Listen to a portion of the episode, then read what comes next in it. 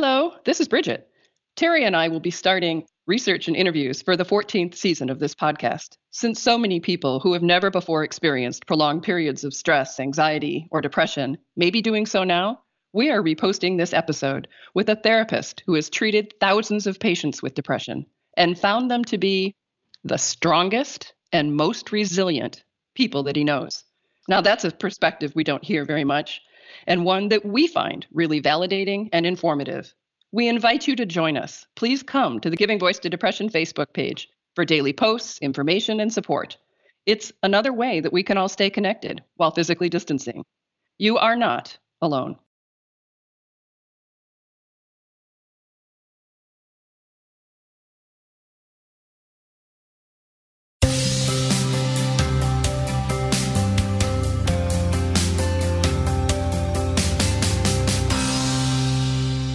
Hello, and thank you for joining us on Giving Voice to Depression. I'm Bridget. And I'm Terry. More than 350 million people worldwide suffer from depression, but you do not have to have it yourself to be affected by it. Its prevalence pretty much guarantees that someone you care about battles its darkness. This podcast tries to shine some light into that darkness. We're not experts and we're not therapists.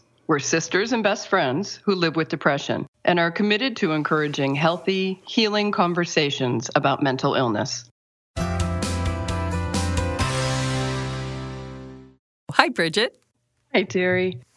We recently posted a question on our Giving Voice to Depression community Facebook page asking members to finish this sentence Depression is, and we left a blank.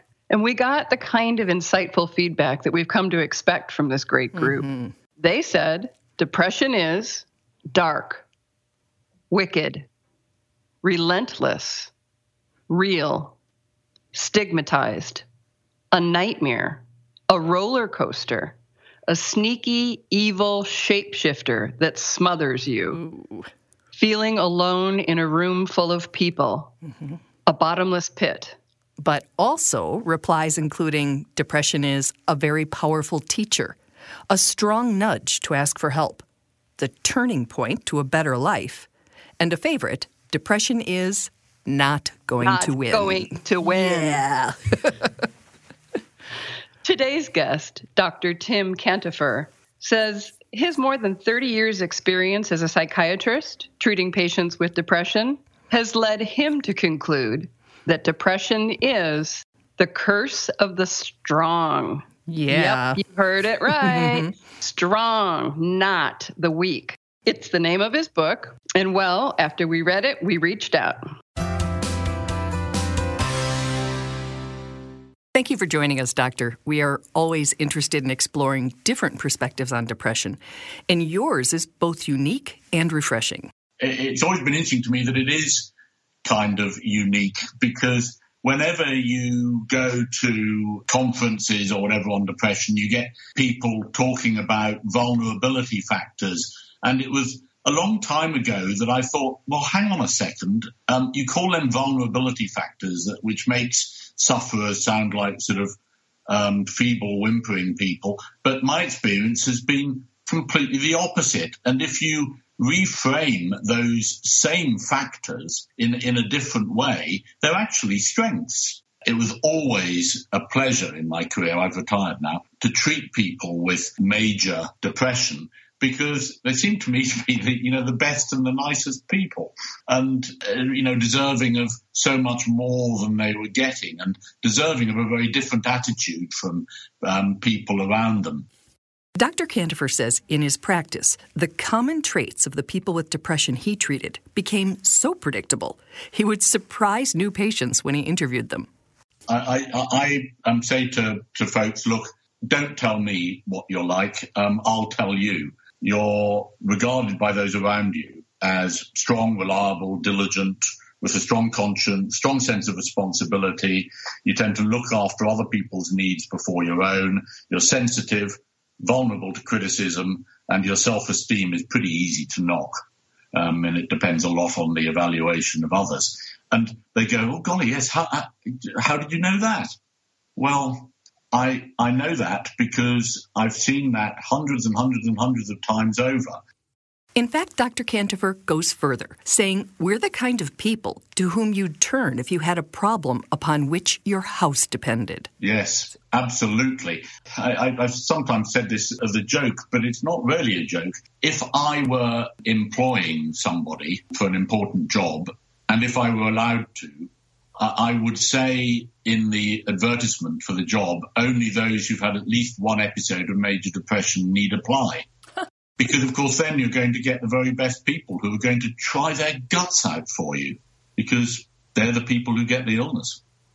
So there's the part of me that loves to hear this because I have depression and I hate there are people out there who consider those of us with it weak when that is not how I feel. Uh, but there's also the part of me that hears this a little bit like when you're not invited to the high school dance and your mother says, "Oh, honey, that's because you're so special," it, and you think, "No, it's not." so is this is this a like pacifying or uh, uh, placating those of us with depression, or this is your clinical, scientific, doctor psychiatrist? No, this is my uh, this is my uh, passionately held view. You know, I don't see any harm in putting a positive value on those characteristics which I personally feel positive about. It's not a question of just making people feel better. It's about enabling people to change the way that they lead their lives, really taking charge of their lives in a way that's going to make their lives better. And that shift in perspective can be literally life saving. While people are seeing it as being some awful weakness and, and shame, they're very unlikely to present themselves for the treatment which is likely to, to, to help them. So I think it's more than just a soothing balm. This is incredibly important in my view. Before we continue, there's a distinction Dr. Cantopher wants to make clear. Clinical depression, major depression, is a spectrum. And, you know, there are some folks who have what uh, I, you know, I would call the unipolar version of bipolar disorder. There are some people for whom, you know, my model does not fit. And at its extreme, that really is genetically inherited and a biological illness. The, the type that really interests me, um, and is what I'm writing about in this book, is major depression caused clearly by stressors. And to me, that's the, the, the majority of what I saw. And Dr. Cantopher saw a lot of patients with depression, far more than the average psychiatrist. And I have actually done a a rough calculation on that, and it's around 3,000.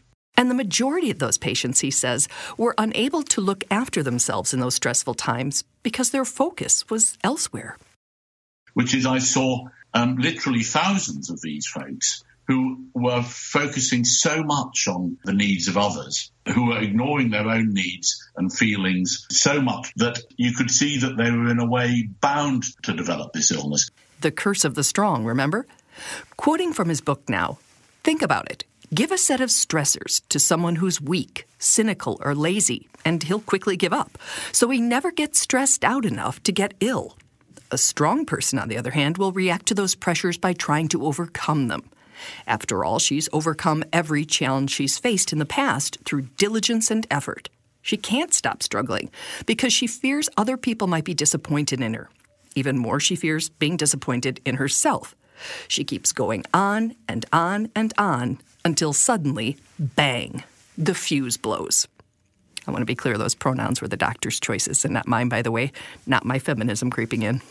The fuse may blow just because you have impossible hardship in your life, but the fuse may blow because you face the hardship which you do without sufficiently taking account of your own needs because you're so busy looking after everybody else's. And that's the type that I'm particularly interested in. It's very common. And you say in your book that blowing a fuse is not a metaphor. No, it's not. There's very good evidence for this that when you look at the functioning in the limbic areas of the brain, there is a chemical disturbance which happens. Now, I know that there are some people who would say, oh, this is a, um, you know, a myth created by drug companies in order to sell their drugs. But, but it isn't. If you take people with major depression and look at the metabolites of the major transmitter chemicals in the limbic um, system of the brain, they, they are reduced. I don't know what you would call it, but I would call that a blow and fuse. to avoid that and to reduce the likelihood of future blown fuses.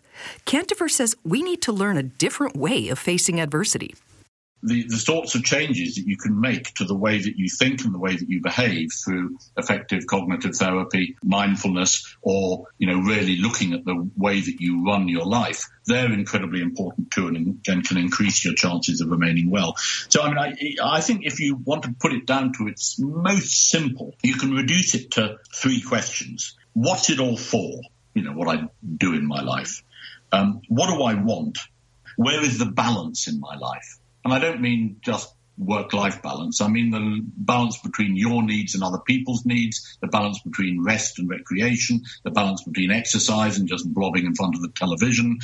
Everything is about balance. Now, if you can really answer those three questions, you've got a very good chance of remaining well. But my experience is that most people who get a current episode of major depression can't answer those questions. They've never thought about their own needs or what they want because they're too busy running around making other people happy. And that, he says, is very often a function of low self esteem. Many of my patients have, for one reason or another, not learnt by the time that they are 18 that they are of real worth. I think that central feeling, which is I'm okay, I am worth my place in the world, I'm worth the air that I breathe, whatever, you know, Joe Bloggs says about me, is so uh, protective. And I, I wish I could give that to every person who I saw. And Cantopher says it's never too late to realize and accept your personal worth. But part of that process involves quieting your worst critic. You have to recognize that your worst enemies are not out there. Your worst enemy is usually yourself. The, the sort of talk which you give to yourself is horrible you know, when you say, "Oh, I'm such rubbish. I'm I'm so uh, weak. I'm so pathetic. You know, why can't I do what this other person can do?" You know, if you found somebody talking like that to somebody uh-huh. else, particularly somebody else who was in in a, a state of depression, you would stop them and you'd say, "Stop doing that. What you're doing is unreasonable and dreadful right. uh, and uh, and really horrible." So, if it's not okay to do it to other people, why is it okay to do it to yourself? But is that us saying it to ourselves, doctor, or is that the depression? Yes, you're absolutely right. In the in the pits of depression, uh, their negative thoughts about themselves and the world and the future were just so black as to be impenetrable. But even when well, now, I accept this isn't the case for absolutely everybody, but it, is those folks who put themselves at the back of the queue, both in terms of privilege and in terms of self-worth. Those are the people who I'm the, the most interested in because, you know, that can change. But you really have to change it. You know, you have to work on changing that. And while you are not more important than the next person, you are as important as them um, and treating yourself with the, uh, the same kindness and respect that you would offer to others, I think is very much a key. And that goes for how we care for ourselves when ill, too. We try to get others to understand that depression's as real as any other physical illness. But when it strikes, many of us seem to ignore that fact. You know, don't try to force your way out of a major episode. You can't, it's impossible. You know, it's like trying to force your way out of double pneumonia. In the you know early stages, there really isn't an awful lot that you can do other than just recognise this is not your fault and and you know take the medical treatment and start to get a little bit better, lighten up on yourself a little bit. Dr. Cantopher says accepting the symptoms of depression, the same way you would accept the changes in your breathing with pneumonia, will ultimately help you recover faster and more fully. So rather than pushing yourself to exhaustion, pretending you are not in depression's dark grip, you say, I'm going to listen to my body, I'm going to do a little bit, and I'm then just going to take it very, very gradually. You know, I use the metaphor of a stress fracture of the leg, which I think is a fairly good metaphor because that tends to happen to people who try too hard at their athletics. So when can you start exercising again? Well, after a few weeks, you know. Um, when do you stop exercising? Well, when it starts hurting. You don't carry on through the pain, otherwise you'll refracture your leg. It's the same with the limbic system. If you carry on through the pain, you'll refracture your limbic system and you'll get another episode or you just won't get better from the episode you've got. And by taking that approach, Cantopher says we can reduce or even avoid future episodes. Uh, the longer you're well, the more robust the fuse gets, but it will never be so robust that you can do anything. You have to learn what your limits are. And th- that's the trouble that the vast majority of people I see with major, uh, recurrent major depression never change anything. They just keep going back, never asking themselves what they want and what all of this is for and where the balance is in their lives. Cantopher says the trick is to learn to work just below your peak capacity in a place that's sustainable. it, it is absolutely sustainable. And actually, you know, that way you get the greatest efficiency. So, to summarize his message and his book in just a few sentences pace yourself, be consistent, treat yourself not better than anybody else, but the same as other people. Make some choices in your life based on not just on other people's expectations, but what you want to. It, it is important. It's more than okay. It is crucial. It makes perfect sense. Wow, Terry, look at the way you run your life. Hmm. It's it's it, this one impacted me in a very gentle way, but I think a fairly profound way, where I found myself. One of his tests, as he calls it, the vacuum. Actually, he calls it the Hoover in the middle of the room test. And he said, when you're really in depression, and you you know decide you still have to clean up you know you start to vacuum and when you find yourself like that stress fracture you know starting to get really tired he said so many of us just push through and do the whole darn house and then we're exhausted and maybe not don't feel well for a couple of days he said let it sit do something else take a break you know read whatever you do to to to replenish yourself and then when you feel up to it you know vacuum a little more but don't you don't always have to push You would pick that example. I told him, I told him I'm looking at a vacuum in the middle of my room, but I'm not depressed. okay, so I'm not a great housekeeper, and Bridget is. There, we said it.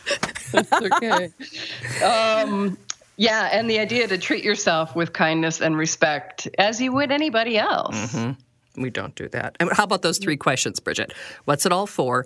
What do I want? And what do I, where's the balance in my life? Are those questions you have asked yourself and can answer for yourself? Absolutely not. Yeah, I know me neither. Should be, should be. I'll work on that. When you're in the hold of a depression, mm-hmm. you know, I don't. Oh, I just am in such an unresourceful place when mm-hmm. I'm there that I wouldn't have any idea. I don't know how to answer them now. That's what I was going to say, but we're not in it now, and neither one of us is. Yeah, that's something right. to challenge. I'm going to start with look at the way that I run my life. Yep, yep, I agree. That was a good one.